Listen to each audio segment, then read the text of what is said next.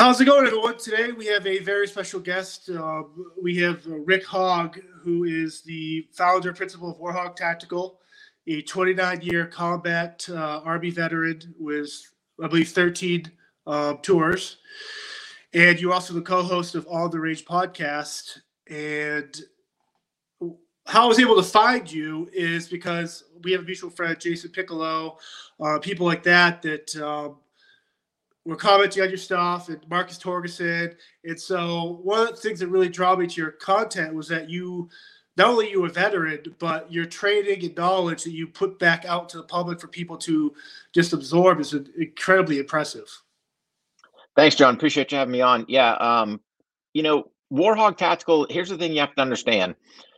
Its premise actually goes back to 2002. So when I was teaching at the Seventh Special Force Group Advanced Urban Combat Committee, when the first group of guys went back to you know went over to Afghanistan and came back and said, "Hey man, that stuff you taught me saved my life," that was the hook for War Hogg Tactical. And then you know, for me, part of it is like you said, giving back. I want to pe- improve people's skill set, uh, whether it's my law enforcement, my civilians, my military guys. Here's the thing: I hope they never have to use it, but God forbid they do. They've got a skill set to save their life and bring themselves home. Now, the, and we'll jump into it right now. One of the things I'm curious about as an instructor, how hard is it for you, or is there a what is the difference between teaching a civilian versus someone that was in the armed forces or prior law enforcement? Is there a is it tough to kind of reteach someone who's already kind of not done what you've done, but kind of oh I've is there like is there ego involved with anything like that? It, each student's different. So what I try to do is when I'm out there teaching, I try to have them, you know, I basically tell them this if you do what you have what you've always done, you're going to get what you always got. So try different things. So not saying that you know my way is the right way because I don't really say, hey, here's a way. Here's some things to try. Uh, you know, prime example. You know, you look at trigger finger. Everyone goes, "Oh, you've got to do this part of your trigger finger." Okay, that that's cool. What if you got big hands, small hands? I, I can't sit there and go, "You've got to place your finger right here," because not all people's hands are the same. Not all people's firearms are the same. So you, but you want to throw them some things to go, hey, try this. And they go, oh yeah, sticking more in works better. Sticking less works better. It, you know, it's changing things up. So for the most part, I don't have uh, a lot of people having dramas, but what you find is they go right back to what they know. So it's hard to break those old habits, if you want to say. Uh, not a whole bunch of people go, well, I've always done it that way. Okay, great. That's cool if you want to have that mentality. I'm not going to bust you on it, but try this you know, or or the or the classic my law enforcement guys. I, I love those guys, man. Hey, I had a guy 15. He'd been on the department 15 plus years. And one of the drills that we do at War Hogg is we always shoot, uh, you know, basically targets with with t-shirts on them because I want to replicate reality. And he's like, I've been in law enforcement 15 years. How come I've never done this? I was like, talk to your training guy, man. I, I don't know. So you know, you get some stuff like that, and that's really the thing is just trying to bridge the gap how do I make a flat range, not a flat range, and get them in the process of going, how can we make it as close as to reality as you can or get that mindset? And a lot of times you're not going to shoot a piece of paper. That's not reality. So I have my students bring out old t-shirts and we put them up there because you'd be surprised what happens when all of a sudden that pristine aiming point that you're used to having on that paper goes away. Right. Now you have a now you have a big piece big piece of cloth on there. So we use it as a teaching point and just try to you know harness that reality. And what's fascinating if people go to your instagram or social media pages the, the training which you talk about is the paper target stuff is great for just understanding but what if it's raining out? What if you're the, the your footing's off or there is someone shooting back at you or it's dark out or there's different lights? It's that training mm-hmm. right there is there's such a value to that. Sure. And we also put you know especially for my law enforcement, you know, so the free law enforcement training that I'm doing is really going to start ramping up this year. But one of the key components we plug in there is that shooting under physical duress. And we do that, you know, my good friends over at uh, Brute Force, who's part of our industry partners, they basically provide the sandbags and we use those to help the officers increase their heart rate, put some muscle fatigue on there. And then, oh, by the way, you know, actually have to utilize their firearms. So, yeah, it's just trying to how was Go ahead, Jonathan. How has this pandemic affected you? Obviously, I, it's affected everyone, but in the sense of besides the uh, your class sizes being affected, or even even having classes, it's the physical nature of it. Mm-hmm. Mental, the physical aspect of it. How has it affected you? And are you able to kind of relay that information as a leader, instructor to people that are going to your class now? They're trying to come out of this funk. Yeah, you know, here's the thing. People sit there and go, "Man, 2020, oh, terrible year." I'm going to say for War Hogg Tactical, check it out, man. We started up a podcast. You know, we grew we yeah, we grew legs in different areas we didn't think. Now, granted, our product line that we wanted to launch, that gut held up. Uh, but really, there's other pros to it. So I just try to instill the positive in people. So if you're going to sit there and go, "Oh, what was me?" and my life sucks, yada yada. Well, shame on you. You're not doing anything to enhance yourself. Um, you know, I hate to say it, but you're probably going to see the biggest people take it in the shorts if they were smart would be all your gyms because I think hopefully people figured out, hey, I don't need to go to the gym to go get my workout in. I realized that early on when I retired as an entrepreneur. It's like, hey, man, I don't have time to spend 30 plus minutes up to maybe an hour a day just driving to the gym. That's wasted time. That's inefficiency. So my home gym was already being built, you know, well prior to, and then just kind of adding some things here and there. Um, but man, if guys haven't figured out I can still work out at home, dude, get yourself a brute force bag. That thing will crush your soul, providing you want it to crush your soul. And it, yeah, I'm telling you, man, a simple, so, stupid thing is a sandbag. Yeah. I see you do that on there, and I look. I, am I'm definitely gonna get one, and it kind of reminded me of like growing up, like your dad. My dad would be like, "All right, grab that bag of cement," or empty that lawnmower or empty the wheelbarrow or move these mm-hmm. bricks for me or it's just the concept of the stuff around your house and the easy stuff where you just kind of how the monotony of just picking up a hay bale or a bag of sand it's just it's inc- it's incredible that it, it took a pandemic or whatever we're going through right now for people to realize that it, well i just think it was people got accustomed to going to the gym so if you look at it it, you know, when you're looking at your workout routines, I'm going to do, you know, what's it, back and buys or bench and tries or whatever, you know, the little buzz things are, not working my legs. Hey, man, have some functional fitness. So part of it, when you look at some of the stuff I've done as well. So again, prior to the pandemic kicking off, I was already kind of interested in looking at airsoft as a supplemental tool. And it just everything fell in line, right? So people can go, oh, 2020. Things lined up to go, hmm, here's some certain things. So now I can basically sit there in my garage, get my workout in. I've got my airsoft that I can use for my marksmanship training. So I got it, especially nowadays, price of ammo going up, uh, ranges being shut down depending on what state you were in. Right. Man, I can do pretty much all of my training right there in the garage. And I go, people, let's, you know, get on it. There's no excuses. But you still got those people who want to go, Oh, woe is me. I can't get to the range. Got it. Are you dry firing? No. Why not? It, it costs you nothing. You know, I got it. Airsoft might cost you, you know, probably less than a case of ammo at nowadays prices to get a airsoft pistol and one of the electronic targets. Um, but it's like just make yourself better. So I try to tell people if you can make yourself think about it, one percent better every day. I'm not asking for a thousand percent, just one. Right. Man, you know, Maybe I read one more page of the book that I was reading. Maybe I did one more rep on whatever I'm doing. Hey, I ran a tenth of a mile. I don't care what it is. Figure out what that 1% is. And if you're doing that, man, you will sit there and crush life. You know, from the entrepreneurial standpoint, I'm learning every single day. You know, I walked out of the military, man, I got this stuff licked. I'm good. Yeah, joke was on this guy. You know, what I know about logos and marketing and just all the legal stuff and NDAs and everything that goes with it. Now I'm trying to do US manufacturing. Man, you learn. But that's to me, that's life. You know, that's what you want to do. How do you get yourself better? How do you improve?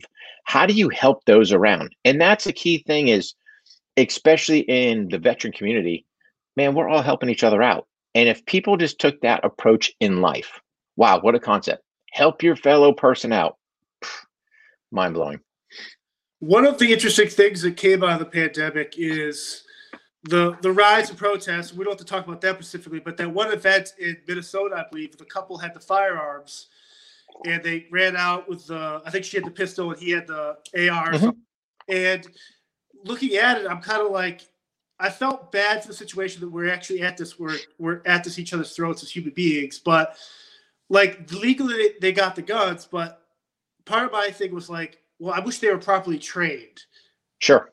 So I guess for that, like my, my question to you is, how hard? How do you distill this a couple or a person or a person that can buy a gun that, hey, just because you can legally buy this gun, you're allowed to, and you're not breaking the law, but you still have to maintain and trade with it. Like how how is that tough to instill on someone? No, and and actually, we you know we start even further back than that. So when I was teaching the North Carolina concealed carry, the first thing I would ask my students before we even got any instruction, you're here to carry a firearm concealed.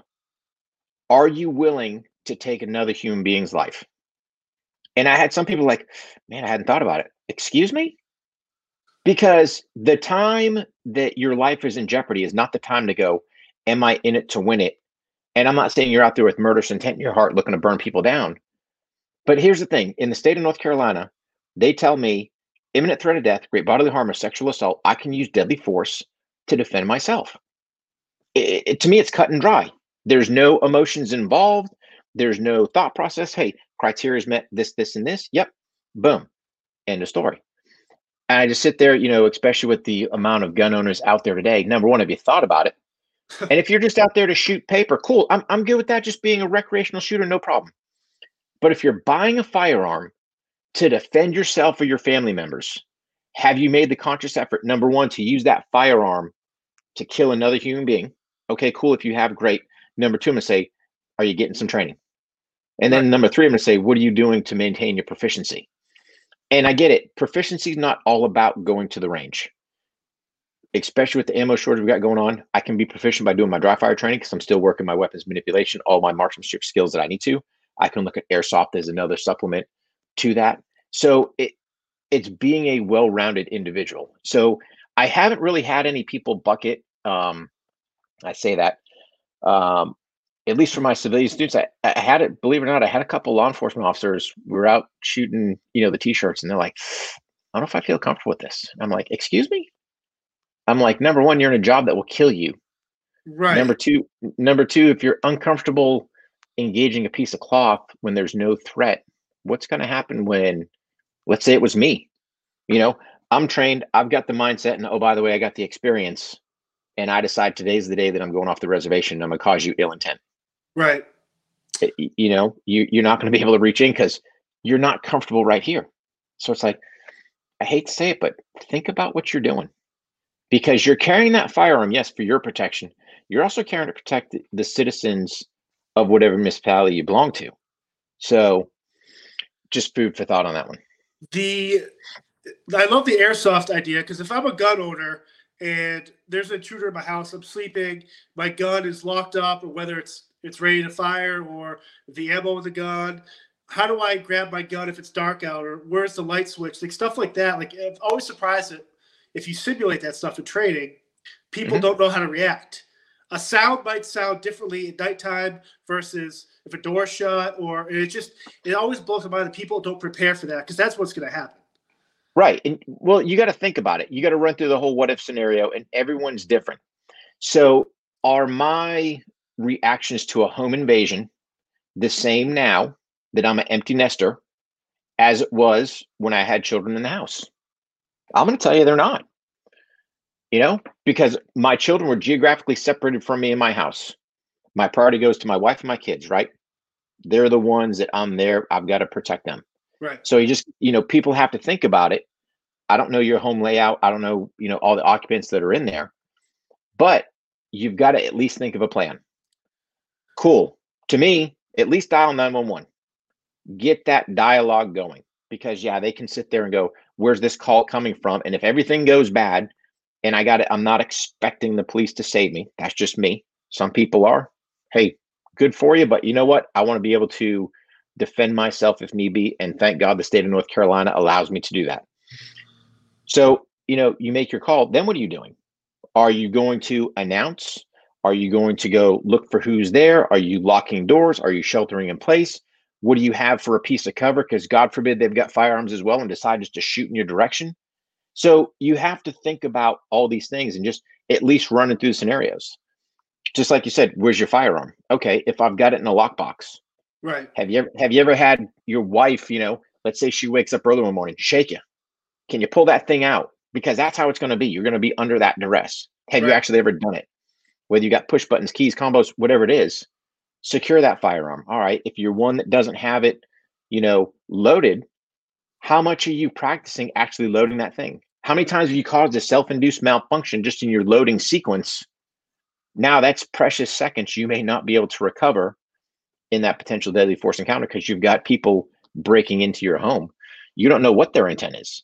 Right. So it's running through all that stuff. Hey, where's your, you know, where's the phone sitting at? Is it charged? Is it close by? Do you have a flashlight? You know, all these different things you have to run through your scenario.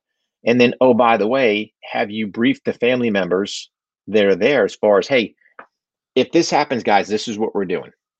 Or this is what I need you to do. Hey, little Johnny, you know, go to your closet in this point so I know that you're, hey, over here, least point of potential bullets flying some way and I'm going to come and scoop you up. Do not leave under any circumstance until I get you. Just a potential. I don't know. So Right. With your experience in the army and the life and death, situations in Iraq, Afghanistan, and everything in between, do you find it's tough to kind of relay the real horrors and evil of this world to someone, a, a couple in a suburban urban environment that don't understand what you've been through, but with everything you're saying will save their lives if God forbid they get in a situation? so I try to put it as simple as this. I look at it, you know, shooting marksmanship, it's an unemotional event. And I don't say this to be um, you know, murderous, joking, whatever, but it's like this. If you have the student that's out there and he's beating himself up, you know, fired that shot, shaking his head, cussing, cursing, dude, stop. Because that's going to translate over. God forbid you have to actually engage another individual. So to me, I look at it and I try to instill this into my students. Here's the deal this individual gets a vote. You can either vote ill intent towards me. Okay, cool. If you checked yes, you're going to get ill intent back. If you check no, then no harm, no foul. We go about our business just like you pass people every day. And that's what I try to instill in them. Hey, man, at that moment that you're authorized to use deadly force via whatever your state laws are, and again, I give no legal guidance because I refer to the state of North Carolina because that's what I know. These are the the laws that I know in this state. Um, if that fits that criteria, imminent threat of death. What is imminent threat of death? Man, it can look different to all kinds of people. But if it meets the criteria to you that, man, I think I'm about to die, it should be unemotional. I get it. You're going to be shaking, probably other things going on.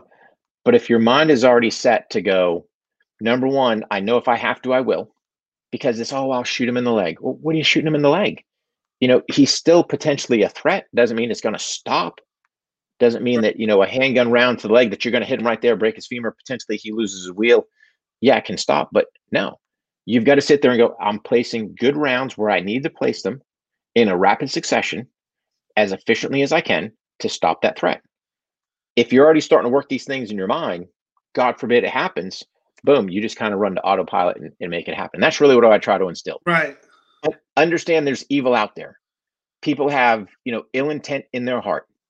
But the way you carry yourself, the way you do business, I got it on a home invasion, you've totally that's a totally separate deal because evil's sitting there coming in. And at least for the state of North Carolina, they've already told me, you know what? Somebody illegally breaks into your home. Check. You're in, you know, imminent threat or uh, you're in fear Right. for your life. So you can use deadly force to defend yourself. So, um, but yeah, just try to instill that into people so they understand that mental mindset. I think it makes things a lot easier. Have you always been a gear guy? Obviously, is you using all these tools and stuff for the military aspect. But as you transition out, is, was that something that kind of grew as you kind of deal with it, whether it's flashlights or different scopes and stuff like that, or do, or could, is this something you've always had a love for? No, I mean, I've always enjoyed it. I mean, as a kid, I was shooting guns. Uh, like I said, the reason why I think it's important because a lot of people go, "Hey, man, you did 29 years. I got it. You're retiring. You're going to start up a, a training company because that's all you know." And that's why I like to premise things up front. War Hogg Tactical was actually established in 2002, but you're like, you didn't retire till 2017. Yeah, it was the guys that came back that I taught because, in essence, you got to think about this. When I was at the Advanced Urban Combat Committee, What was I teaching? I was teaching theory. Yeah, I had been to Desert Storm. Okay. Was that real combat? Nope. I'm teaching guys theory. When these guys come back and go, hey, man, that theory you taught me saved my life. Okay, check that block. Now I go over there and make my deployments start going back operational. Now we're getting the experience.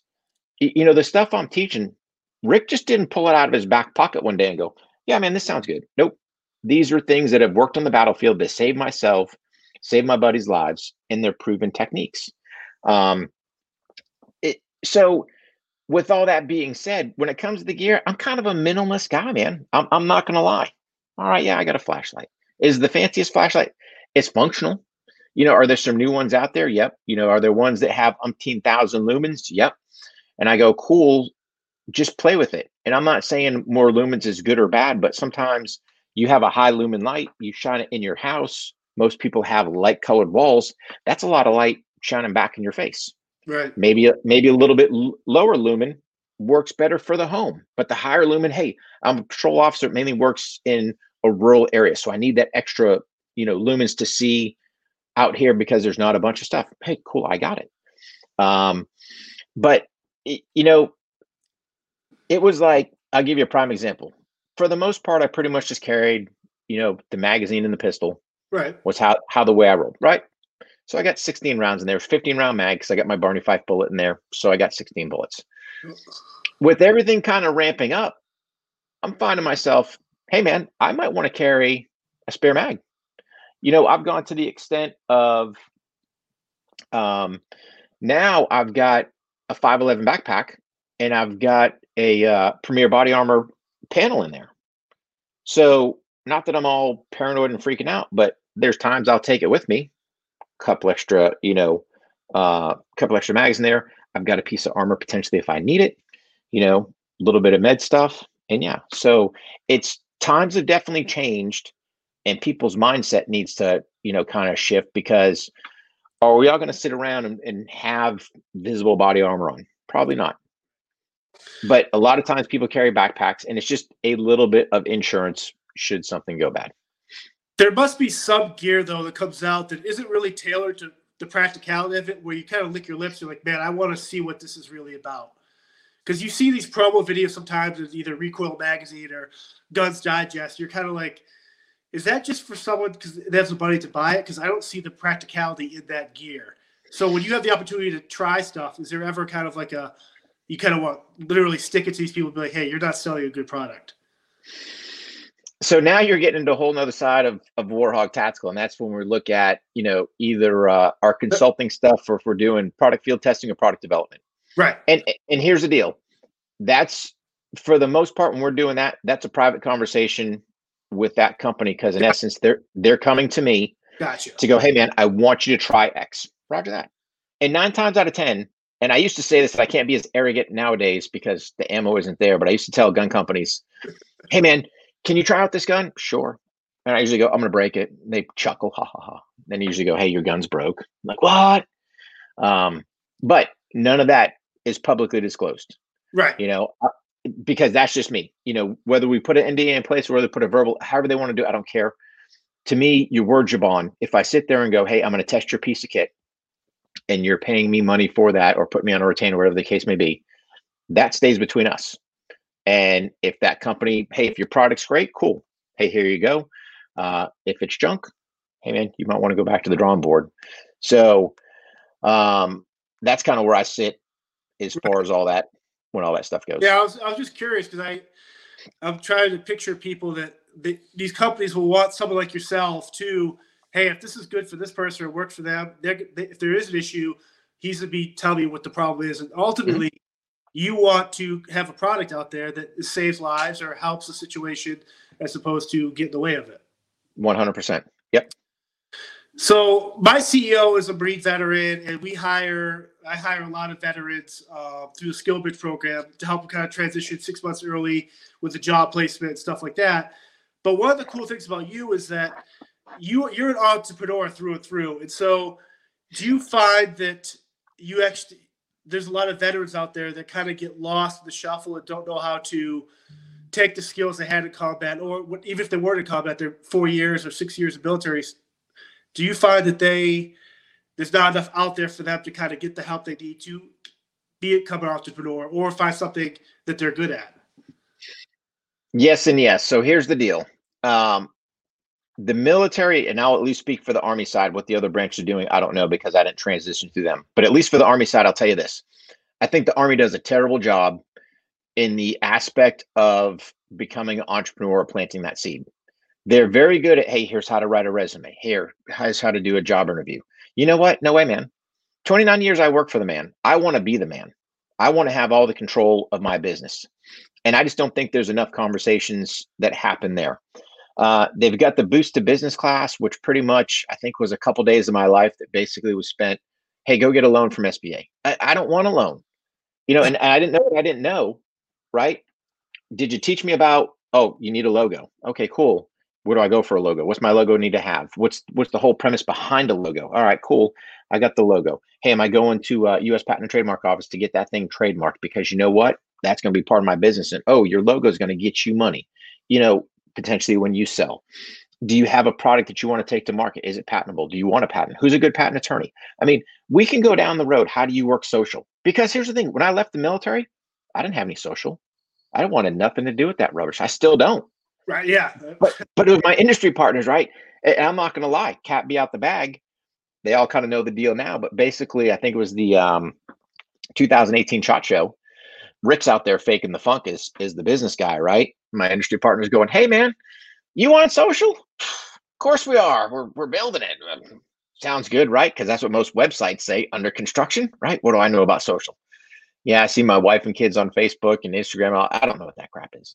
So now I've got to sit there and hustle to my kids. Hey, man, what's this Facebook and Instagram and blah, blah, blah, blah, blah. Trying to get all that because, again, that's how industry partners are doing business. Oh, by the way, I've got to build a website. Okay. Uh, did my transition from the military, they go, hey, that's cool going to GoDaddy, but they're probably not the best e commerce website because oh you've got to sell stuff potentially or maybe your website's just putting information out about you and hey they contact you whatever but i need an e-commerce website so basically i'm on my third web provider working that man where would i be today how much time would i still have if you want to say in my pocket right had somebody educated me hey when you're looking at a website provider here's some things to look at what are you looking to do business wise you know oh by the way we found these guys to be friendly these guys not um, you know my last one here's the thing I don't need to charge sales tax on a service, but they keep charging me tax when people enroll for the class. And I'm like, stop the madness. Well, we can't fix the button or flick the switch. Or I'm like, all right.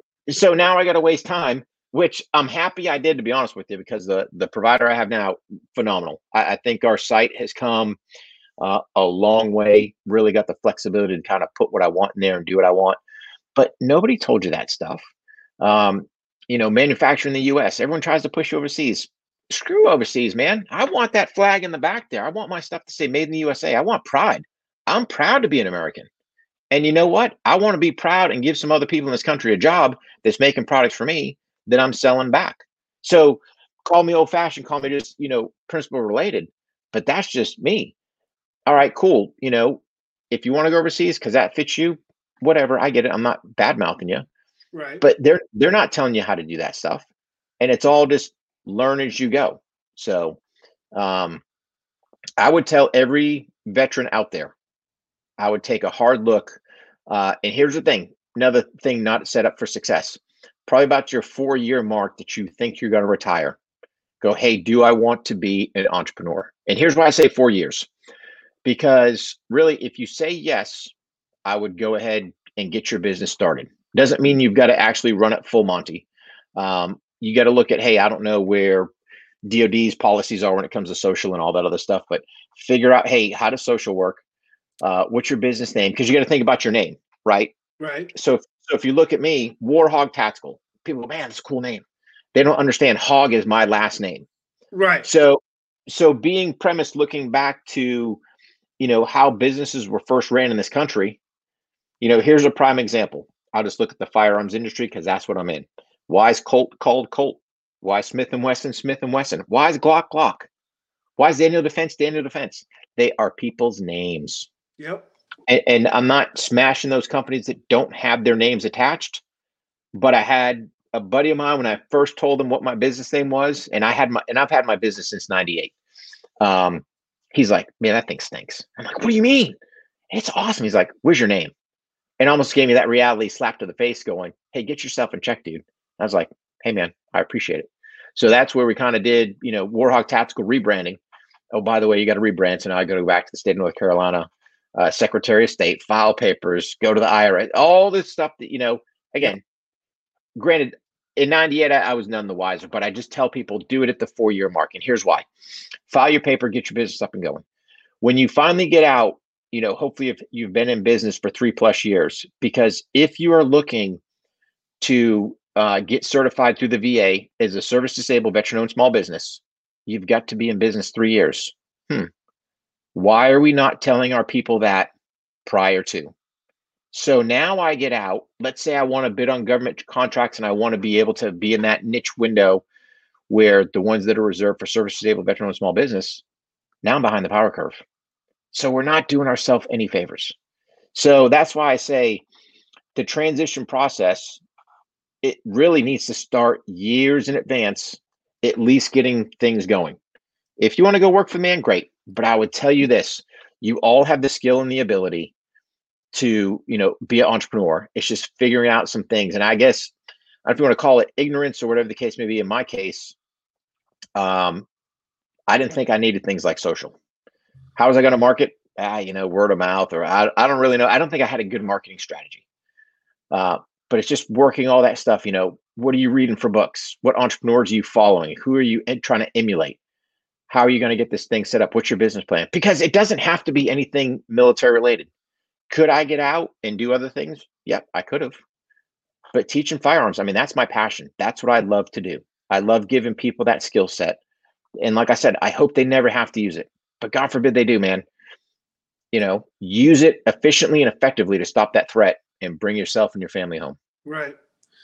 Back in uh, God, Danny myself, but back in grade school, I uh, I had this project where I wanted to study. They gave you different topics about wars and famous wars. I'm like, well, I want to study the impact of animals in combat.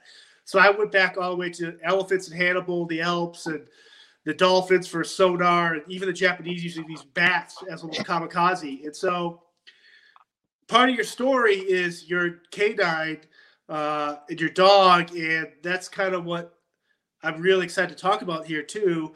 Is that that's a, a relationship you have that not a lot of people can have, and mm-hmm. if you can kind of shed some light on that relationship with your dog and kind of how you transition together from the military side into the civilian side. Yeah, so we'll kind of paint some things for the the listeners. You know, they have to understand the U.S. dog program. It's had its ebbs and flows so really it goes back to World War II. Uh, the defensive dogs was basically the uh, military reaching out to civilians going, hey, we need some dogs because we'd like to have a program because they didn't have one. So civilians actually donated their dogs to the war effort. Uh, I think of the thousands donated, only a couple hundred came home um, wow. back to the families they were initially donated to. So World War II kind of ends, program goes away. Uh, really wasn't a big push in Korea, but really Vietnam was a big spike. And here's what you got to understand: a lot of things happened in Vietnam. You know, dogs were super successful over there, but the problem was during that time frame, they were looked at as basically equipment. We left over four thousand dogs in Vietnam. Just left them. Our partners that have saved that have saved our life, gone. See ya. You know. Um, luckily, in 2002, Congress passes a law because they used to euthanize military working dogs when they basically hit the end of their service.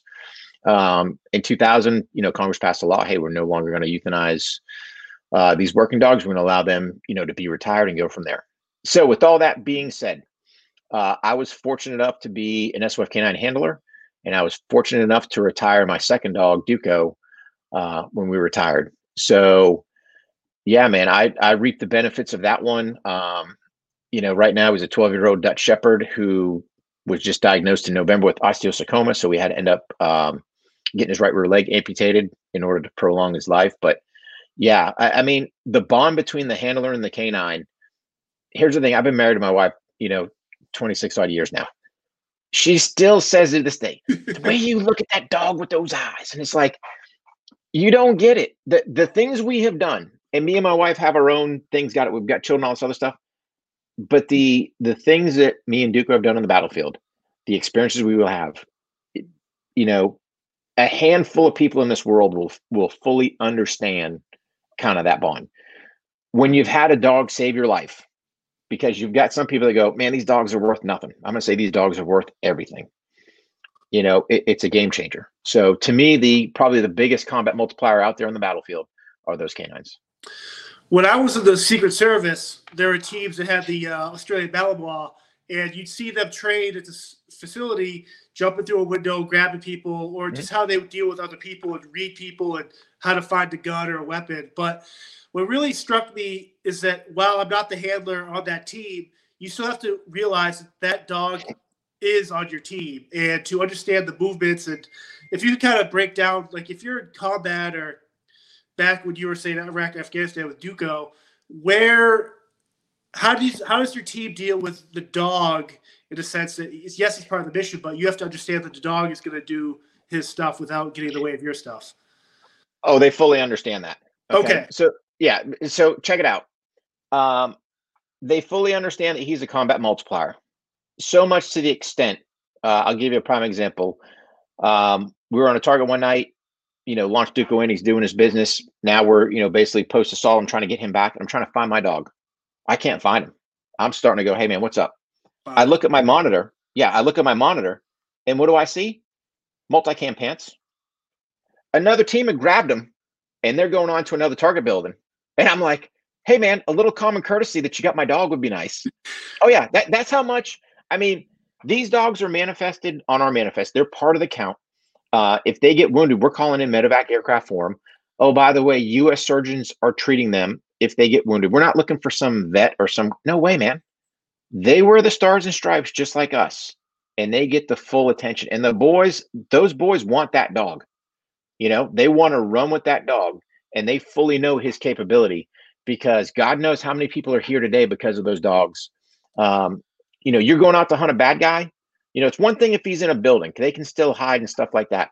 But man, when you're out trying to chase a guy that just bolted from that in either some type of field, Palm Grove, whatever the case may be, trust me, I have watched these dogs basically beat technology and go, yeah, he's here. And licky loos that were hiding in the bush that easily could have, you know, hemmed us up.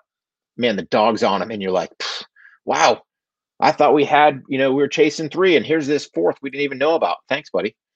So yeah. After a mission, like you guys, by you guys, I mean your team, men and women, you could whatever you do to decompress. How does the canine? No, no, no ladies. No ladies. No, no ladies. Come on, man. How, how does the dog decompress from a mission? So, again, he's one of the boys, right? the biggest thing with him is depending on uh, how the mission was that night, because he never went anywhere without me. Uh, in a perfect world, yeah, in, in some places we had kennels for him, in some places we didn't. So, man, he's sleeping in the same room, staying in the same spot. Um, I just had to take a look at, hey, how much did he work that night? Give him a pause point just to stick him somewhere where he just kind of chilling out. You know, obviously feed him because about that time I'm going to eat anyway. And oh, by the way, if it was a job well done that night, he might be getting some. He might be getting some goodies from the chow hall uh, versus just his regular kibble. And then, man, he's hanging out. Whether he's sitting there, you know, hanging out with me, hanging out with the boys, making the loops. Um, so it's funny. One of the guys had people send stupid stuff from back home, and they had this thing called a fishing donkey, which is basically can't remember his motion activator. You press the button, stupid donkey acts like he's fishing or moving around or something like that. Man, you show one of those things to one of these dogs, what do they think? It's a toy, right? What are they going to do? Smash that thing. And eh, yeah, you know. So I mean, the boys want want them as much because it brings a part of uh, kind of back home or normalcy into kind of a chaotic world. Right. People understand dogs. People love dogs. Um, heck, that dog might have even saved somebody's life somewhere, either this time, that time, whatever.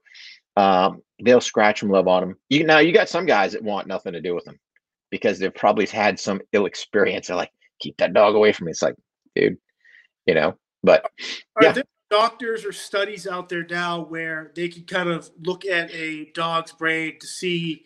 I mean, they must still suffer PTSD, correct? Like they, how do they? How do you how do you know that? How do you know your dog is okay mentally? You don't.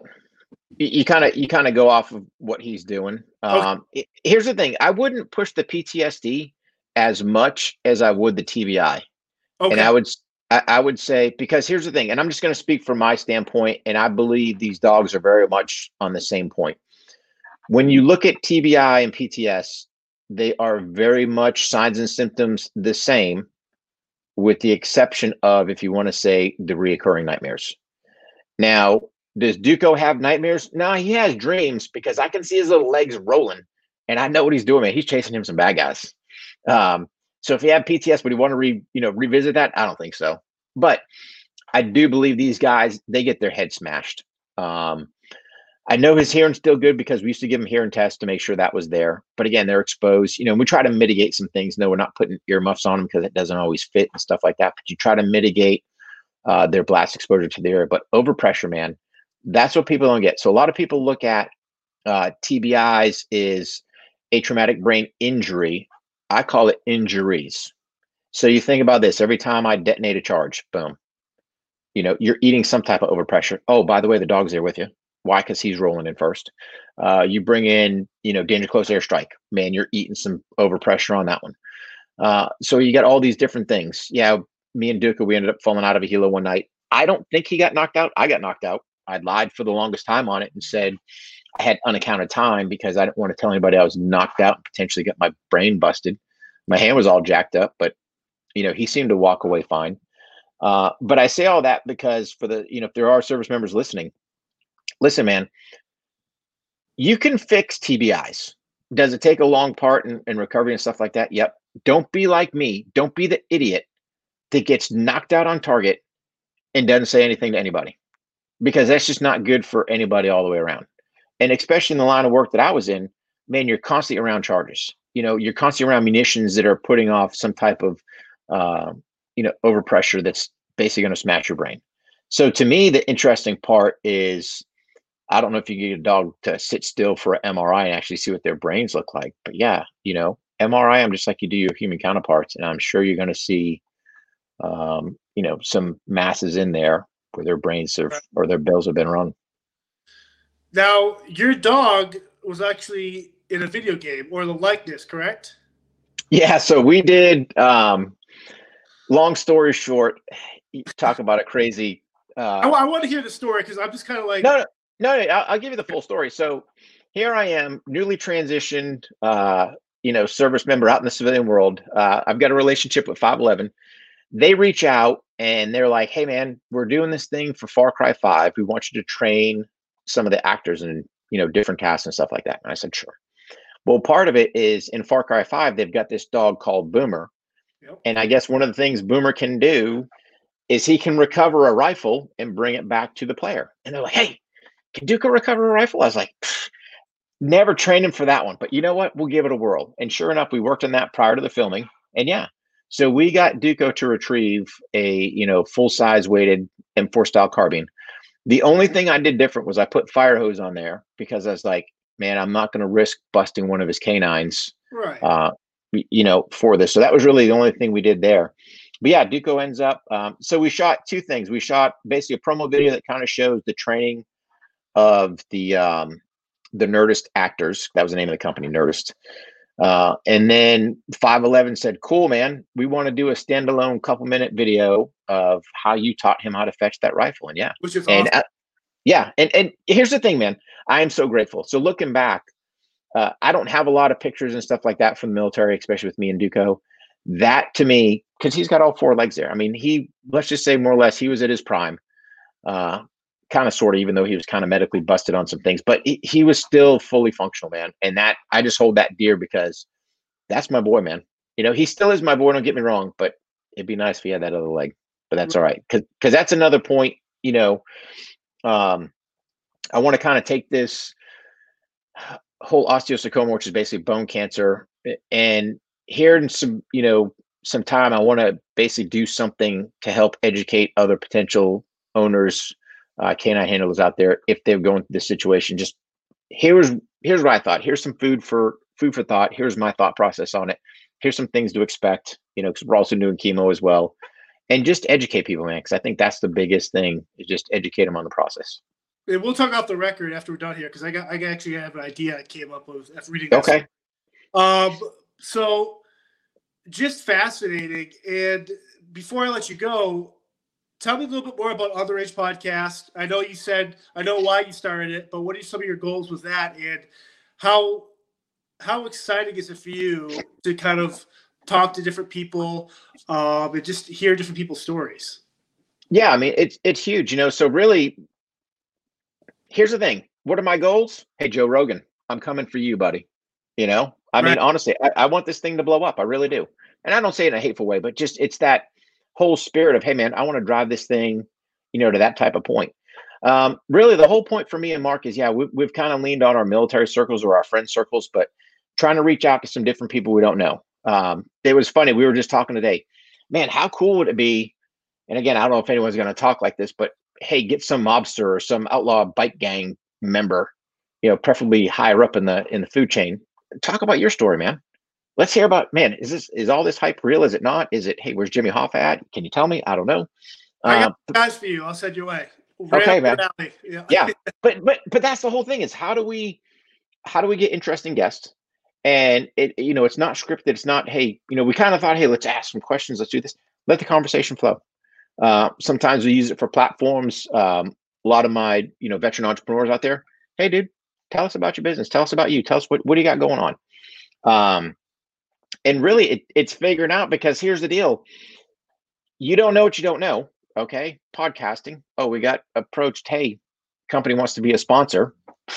What do I know? Yeah, sure, but you know, we're right. still trying to fi- figure all that stuff out. But that's the beauty of it. And really it's it's getting guests and it want, i want it to be twofold the podcast is never really about us although me and mark kind of do do um, our little comms check which is kind of us bs and but it's how does it enhance our guests we're bringing on? So if, if you are a, a entrepreneur cool man tell us about your business. What can we do to help? How do we get the word out there? Put your stuff in the show notes. And that's really what i think these things should be is how do we you know help other people along this journey of life? It's not all about me and and this and that. Hey man i want to make sure that you know your show's successful. I want to make sure that you know my guest that i got coming on next week hey you know their business is, is successful so right. that's really you know the the key goal. And really we dub it you know we talk all things america. So nothing's off limits. And i say america but that's kind of bad because we've had um you know some canadians on there. I think we've got some aussies and some brits kind of lined up. Uh, maybe a couple Germans here, you know, just reaching out to different people we know. But we say it in the broadest of sense because both me and Mark very proud uh, to have that title American attached, you know, to our names, which I think is kind of fallen off a little bit. And doesn't mean we're we won't bring others in because absolutely we will. But um, yeah, we just want to want to have a good time, want to be excited about the country we live in, and just help whatever guests we have on further whatever endeavors they got going on. Maybe it just might be telling their story. Great. Uh, Maybe it might, you know, doing their business, whatever. I love that. And so obviously War Hogg Tactical is on Instagram, Twitter, uh, Facebook. You have a website, obviously. Um, yeah, it's great. I recommend everyone go check it out. Definitely the Instagram page because I think that's what social media I really like. Um, mm-hmm. But it's just some awesome videos about you and your dog and your training and stuff that's saving lives. And uh, I wish you all the success for everything you guys are doing, and uh, thank you for your service. Yeah, thank you for your support, brother. And, and here's the thing: Duco's got his stuff as well. So pretty yes. much War War Dog Duco because, yeah, you know, War Hogg Tactical. That's that's the business page. Um, kind of, hey, here's what we got going on. Do I plug you know Duco stuff in there as well? I do. Uh, I wanted to kind of do something for him just because we were kind of doing some cool stuff along the way. And then we've also got, you know, the On the Range podcast that at least has an IG page, but you can pretty much, you know, Google um, On the Range and it'll come up on any of your major podcast platforms. No, I love it. Uh, well, thank you for your time tonight, and uh, we'll stay in touch. Be safe. And, uh, Absolutely, brother. Thank you. Thank you.